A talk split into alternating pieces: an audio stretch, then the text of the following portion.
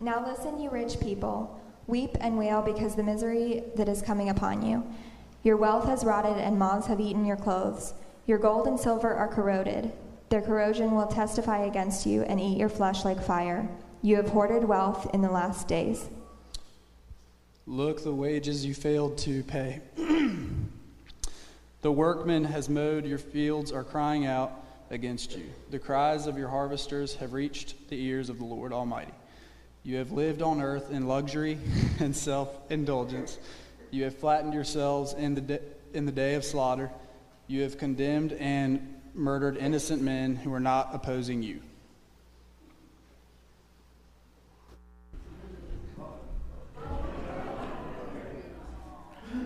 Amen. Thank you. Let me check. Yep, the baby was wearing his diaper. We're good. All right. We, yeah, I know. That's cool. Man, we believe in starting them young. Amen.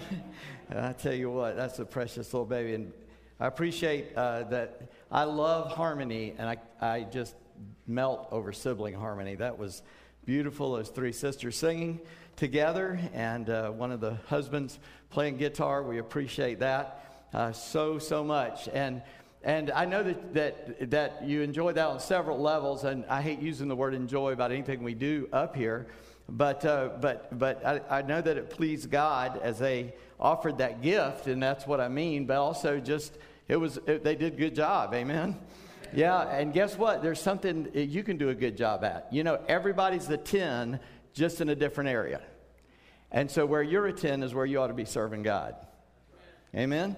And we really believe that. I, I, I know what I sound like singing, and it ain't like that. All right? So I don't sing, but God uh, asked me to do this, to, to preach His word. Today we come to, we're, we're in James, as you know. Hopefully you know that. And uh, on, we're calling the whole book Practicing Christ in an Opposing World. And we're in these first six verses of chapter 5. And uh, I, one sermon that I listened to, I, I, try to get my sermons together and then I listen to others. And, and, uh, and one guy introduced his sermon by saying, Well, James took out a baseball bat right here and started beating us with it. And, uh, and, and it sort of can feel that way. I mean, especially if you're guilty of what he's telling us to do or not to do, uh, it, it, is a, it, it is a tough book because it's so practical. It is so good. And today I'm calling this particular sermon hashtag blessed. Uh, uh, if, if you're older and don't know what that means, uh, on so, several social medias, you can put a, a, hashtag sign and then some words that kind of describe what you're doing, and then people may add to that or they can look it up that way. And, uh, and, and so um, go ahead and put up the first thing so they can see that picture, maybe. I don't know. Well, this is what I want you to take home with you. Abundant well, that. Going back to the car. Yeah, that's good. Thank you. Uh, that's a, a, Mercedes with a uh, license plate that says hashtag blessed. I don't know if you can tell that, uh, but that's, uh, that's on the license plate there. And, uh, and, and we think of that as a blessing, and it would be a blessing. I couldn't afford the insurance on that car, but, but, uh, but it is a blessing if God gives you an abundant wealth. And by the way, let me just start off by saying God is not against you being rich. What He's against is you using all that money for yourself instead of for the glory of God. Now, I can't tell you what you ought to do with your money, okay? As far as like, if you got $100, I can't tell you how to spend that $100 where to put what, how. And I just use 100 and round numbers because I'm not good at math anyway. But, but however much you have, you've got to go to God to say, how do I use this? And James has given us some strong warnings today. And so, what I want you to take home with you is this abundant money is not wealth, and a lack of money is not poverty. Poverty is when you got the wrong mind and the wrong heart. So, you can have a lot of money and still be poor because your mind is about consuming it upon yourself. You don't care about anybody else. And you can have no resources physically in this world and be rich in God's grace and mercy and love and, and serve. I've seen both cases, usually the latter in, in different nations. Uh, the, median, uh, the median salary in the United States is somewhere between 55,000 and 63,000 a year. That's I found two different figures for that, so it's somewhere in there. So I just the next biggest country or, or a country similar to us, maybe and, in things. We always kind of, we came out of Great Britain, we look at them. In the United Kingdom, the average income is 44,000. So it's, it's about 10,000 less at least than in the United States. But do you know what the poverty line in the United States is? For a family of four, it's 25,000 a year. For a family of one, it's 12,000 a year. And many, many, many, if not most of the people in the world live on much less than that. And so in the United States, even our poor have more resources than what we would call the poor in other places. And by the way, I, am not preaching on money today. I know it sounds like it, but on the use of your money, what God says you ought to do. And James, like I said, is going to hit us hard.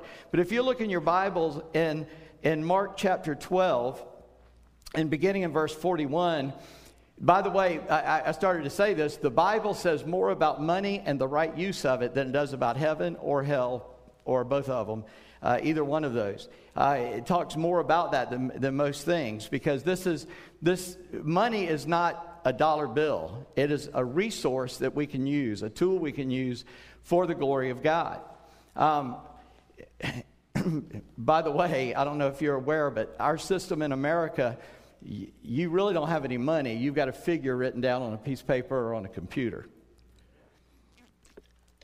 There is no back- backing except the value of it. That's why when the stock market crashes, everybody panics because somebody figured it out and erased the zeros. That's about what it means. You know, we have, if, if, right? Most people don't even deal in cash anymore. And so our whole system is based on something we don't really have. It's just a determined value or determined worth. But in Mark 12, when they really only had what they had in their hand, it says in verse 41, and he sat down opposite the treasury and watched the people. Now, just so you understand, uh, in those days in the temple, you didn't come in, they didn't pass a plate around. There were just boxes uh, out and wherever you uh, came in, and you would put your money in the box you wanted it to go in. I don't know what they all stood for, but that's how it worked. And it says Jesus is watching, excuse me, people putting money into the offering box. And many rich people put in large sums.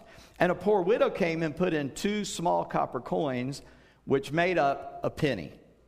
And he called his disciples to him and said, Truly I say to you, this poor widow has put in more than all those who are contributing to the offering box.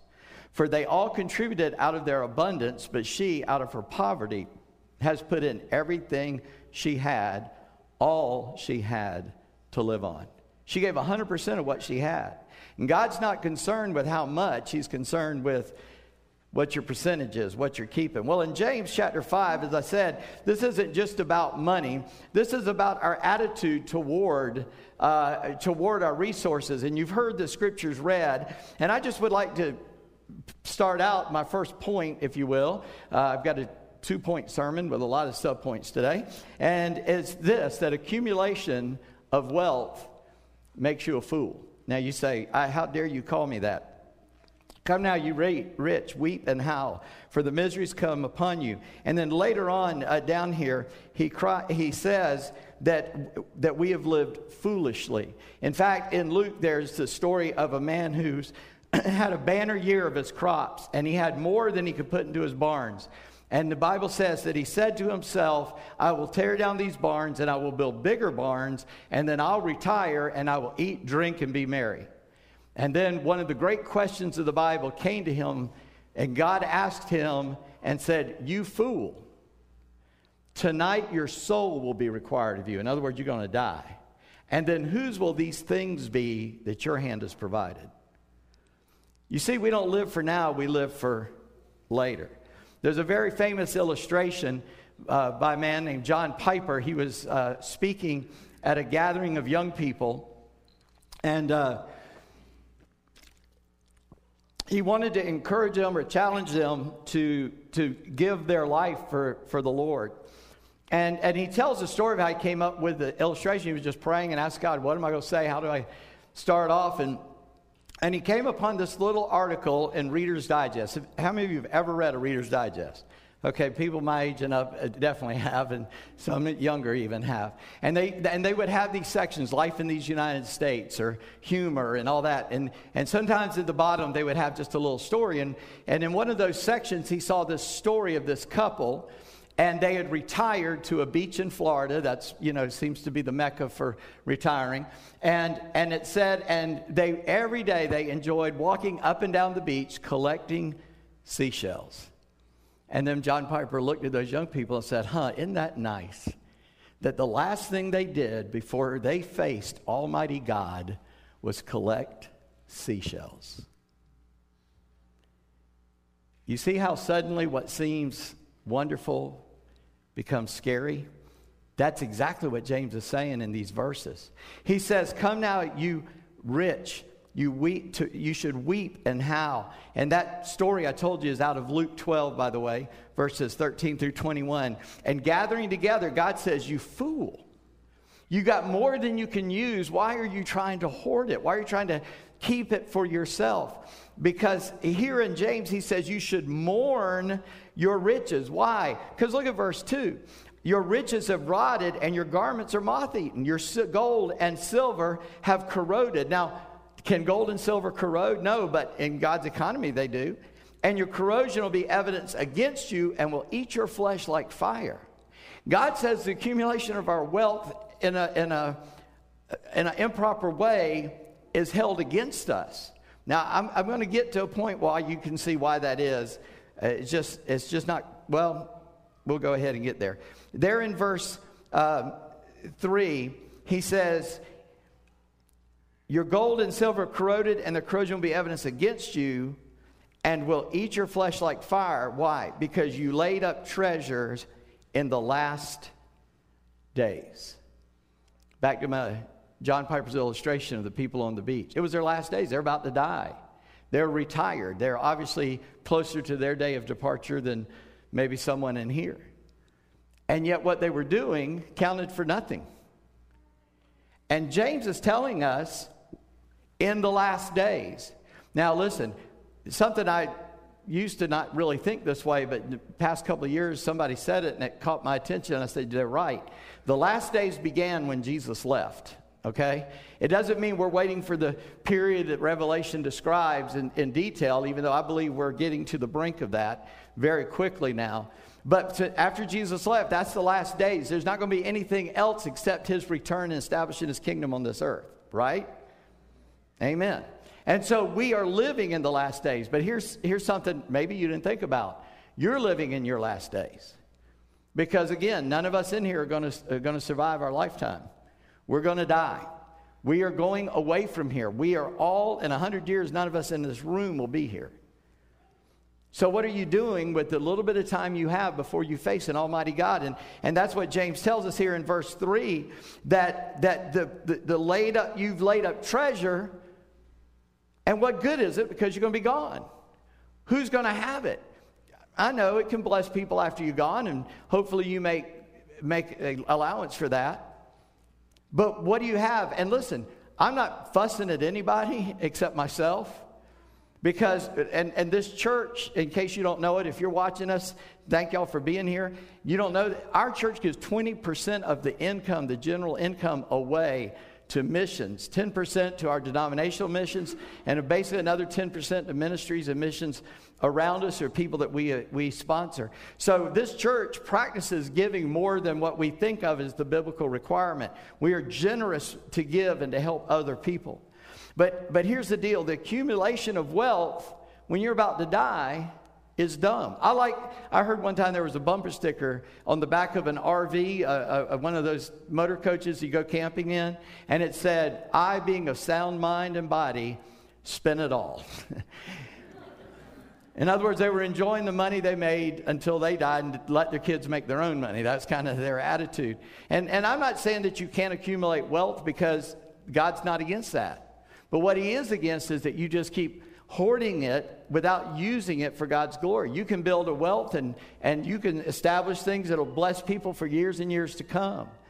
But nobody can take this world's wealth with them. And here in these first three verses, he says, Your silver and your gold corrode. Why would he say that? Because it has no value in heaven, right? I told you before the, about the uh, kind of pretend illustration of a guy who asked God, could he bring something from earth with him? And God said, Well, no, you can't bring anything. He said, Please, I, I just, I, I want to bring something. He said, Well, what do you want to bring? He said, Well, I love gold and I've got a big collection of gold and I'd like to bring that. And God said, Why would you bring pavement?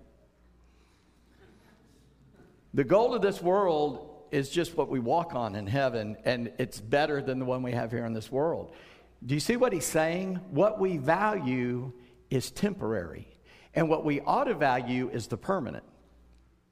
Because in heaven, there's only three eternal things God, God's Word, and the souls of men.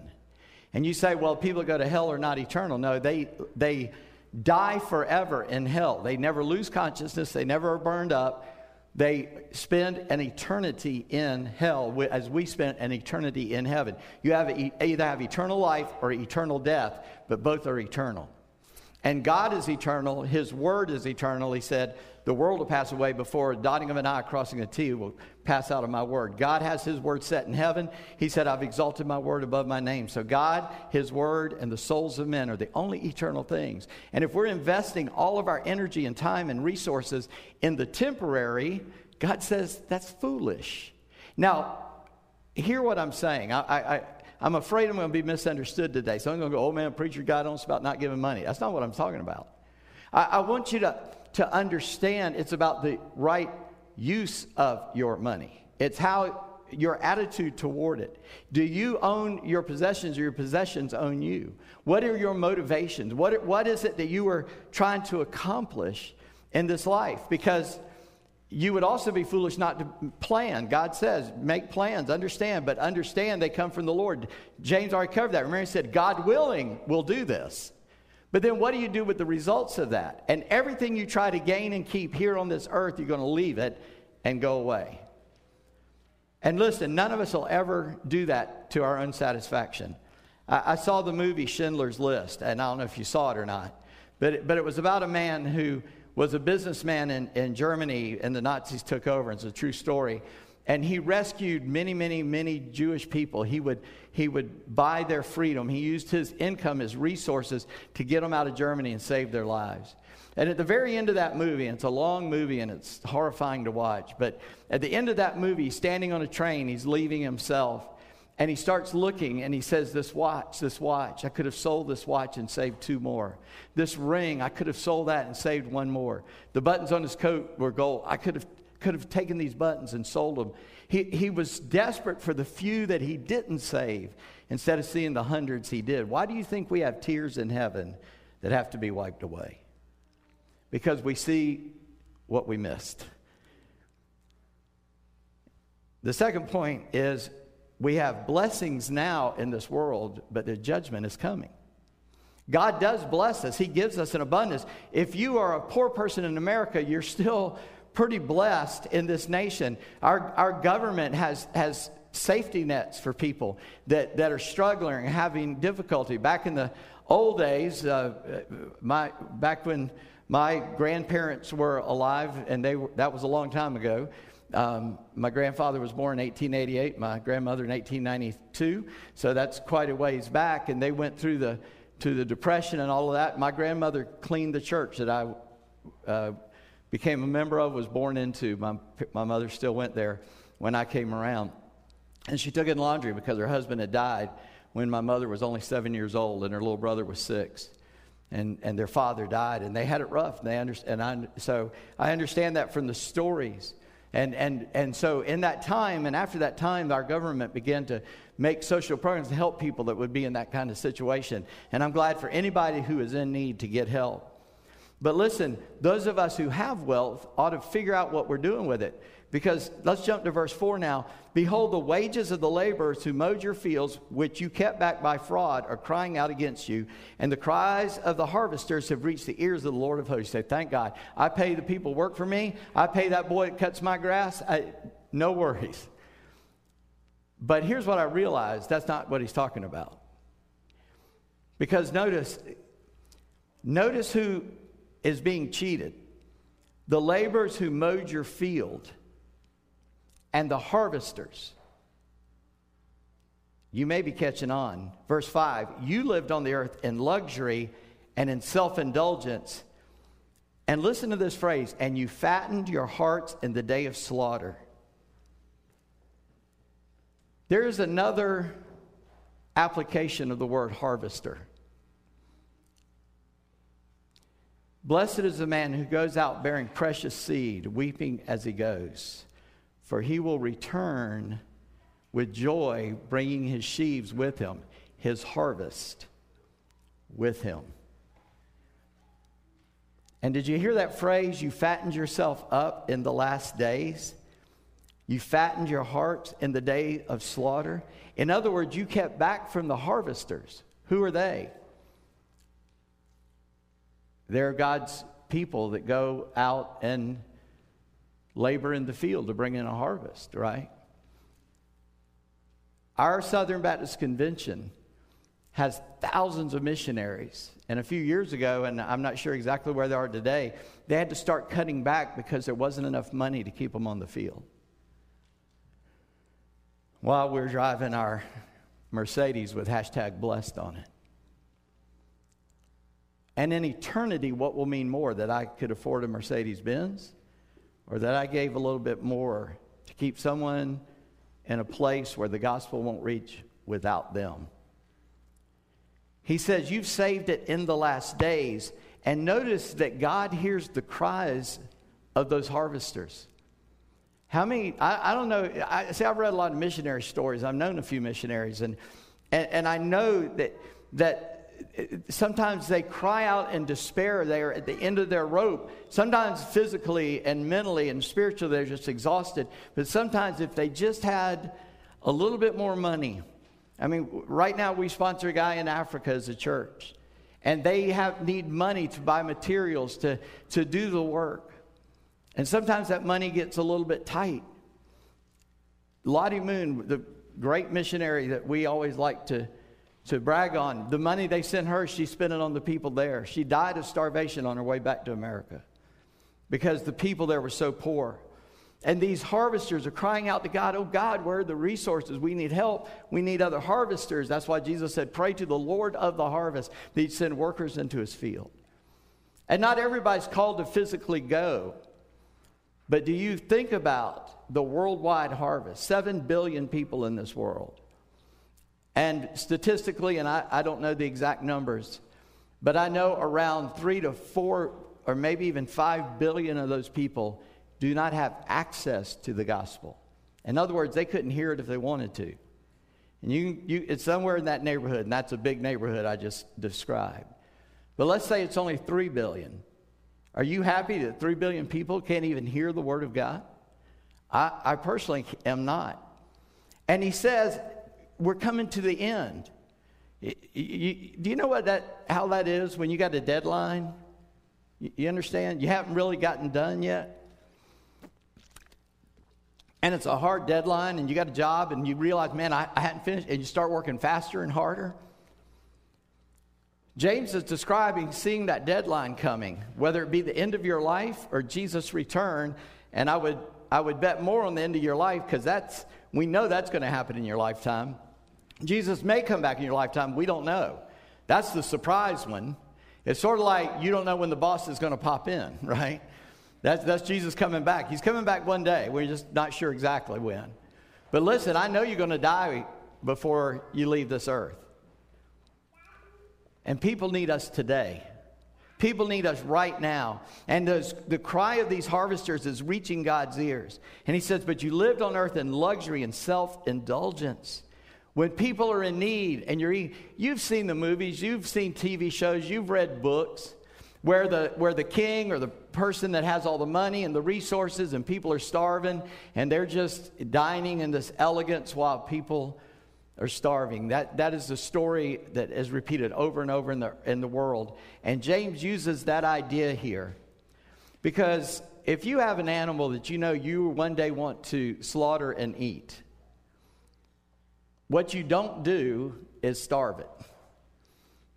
When, when I took a little mission trip to Africa, we went to the mission house. And in Africa, they, they consider gift giving something you ought to do. So you ought to take a little something to give them, but they're going they're to give you out of their abundance. We left this village, poor little village middle of nowhere, no electricity.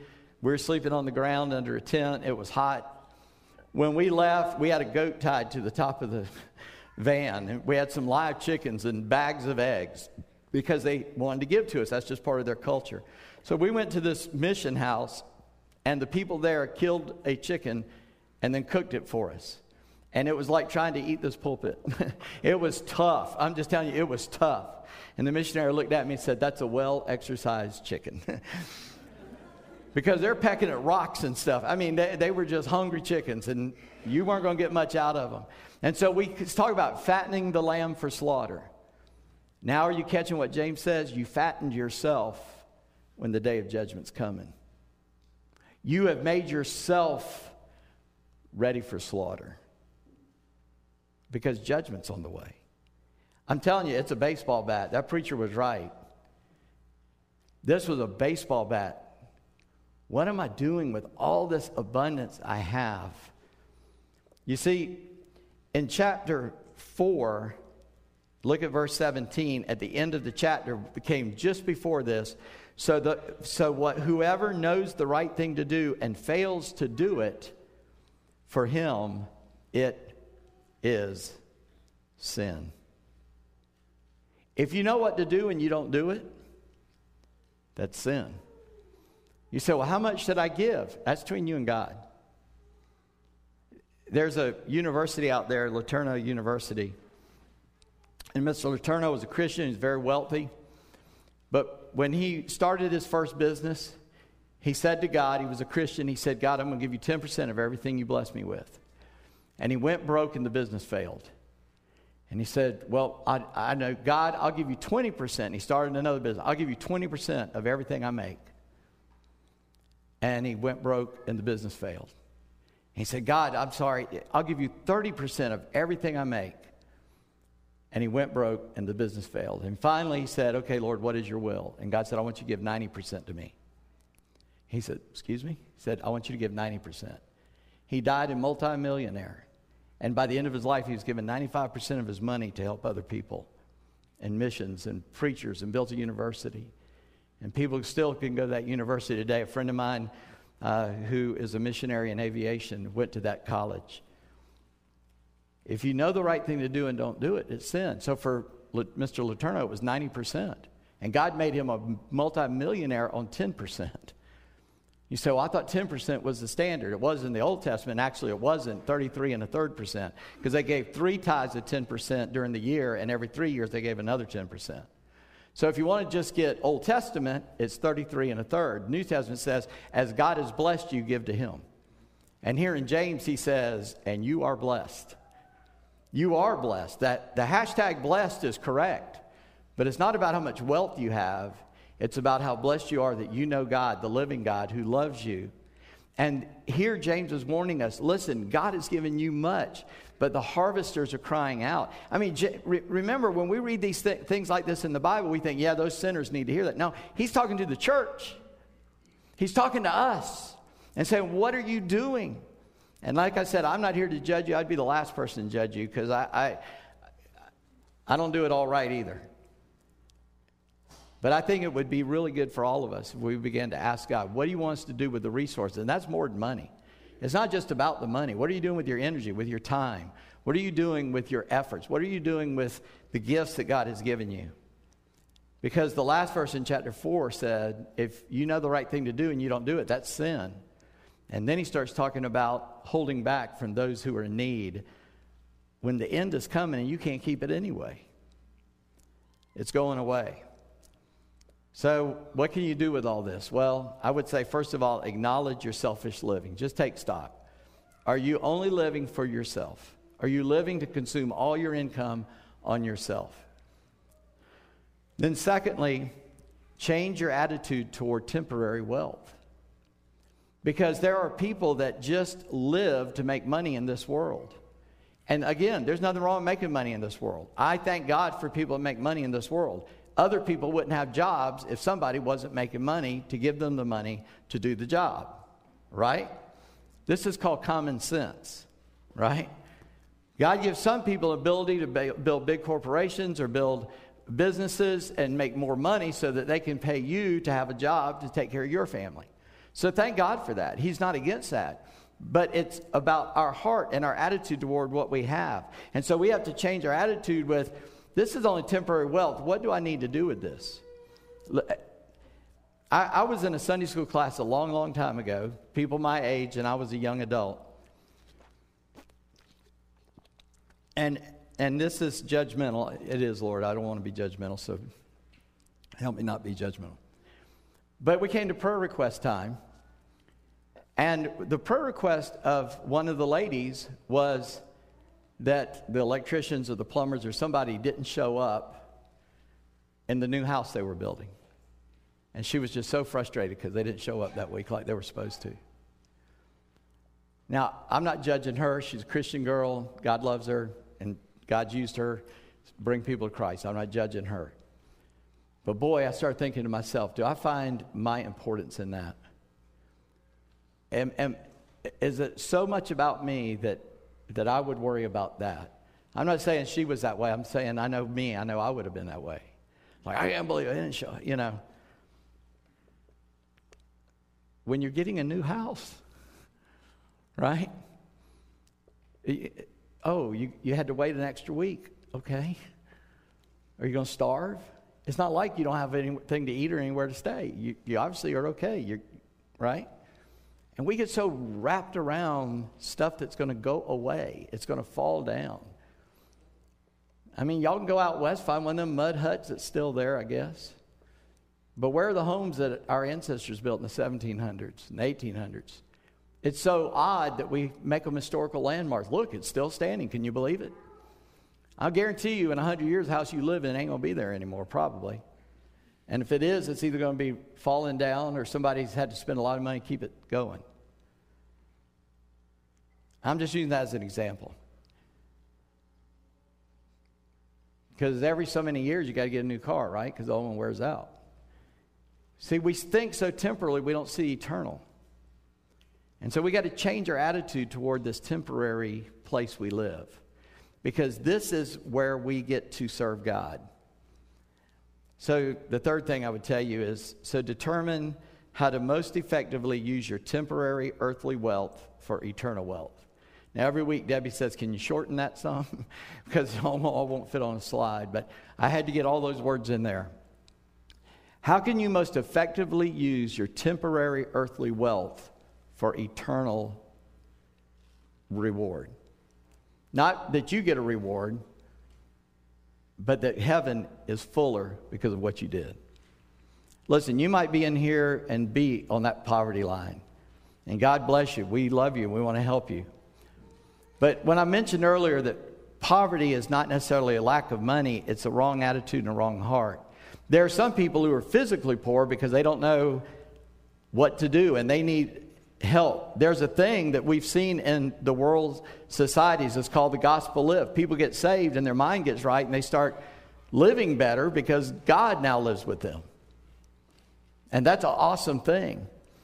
But in our country, we have lived with the knowledge of the gospel so long. Now, some of us have started to ignore God. We don't say God's will be done, and we kind of live in a, an abundant nation, and we for, have forgotten that and we've become poor in our souls because we come to God like we're somebody instead of, listen, if you don't have money for the necessities, you understand you need God desperately. But when we have all that we need, we forget that God is the source of all this abundance we have.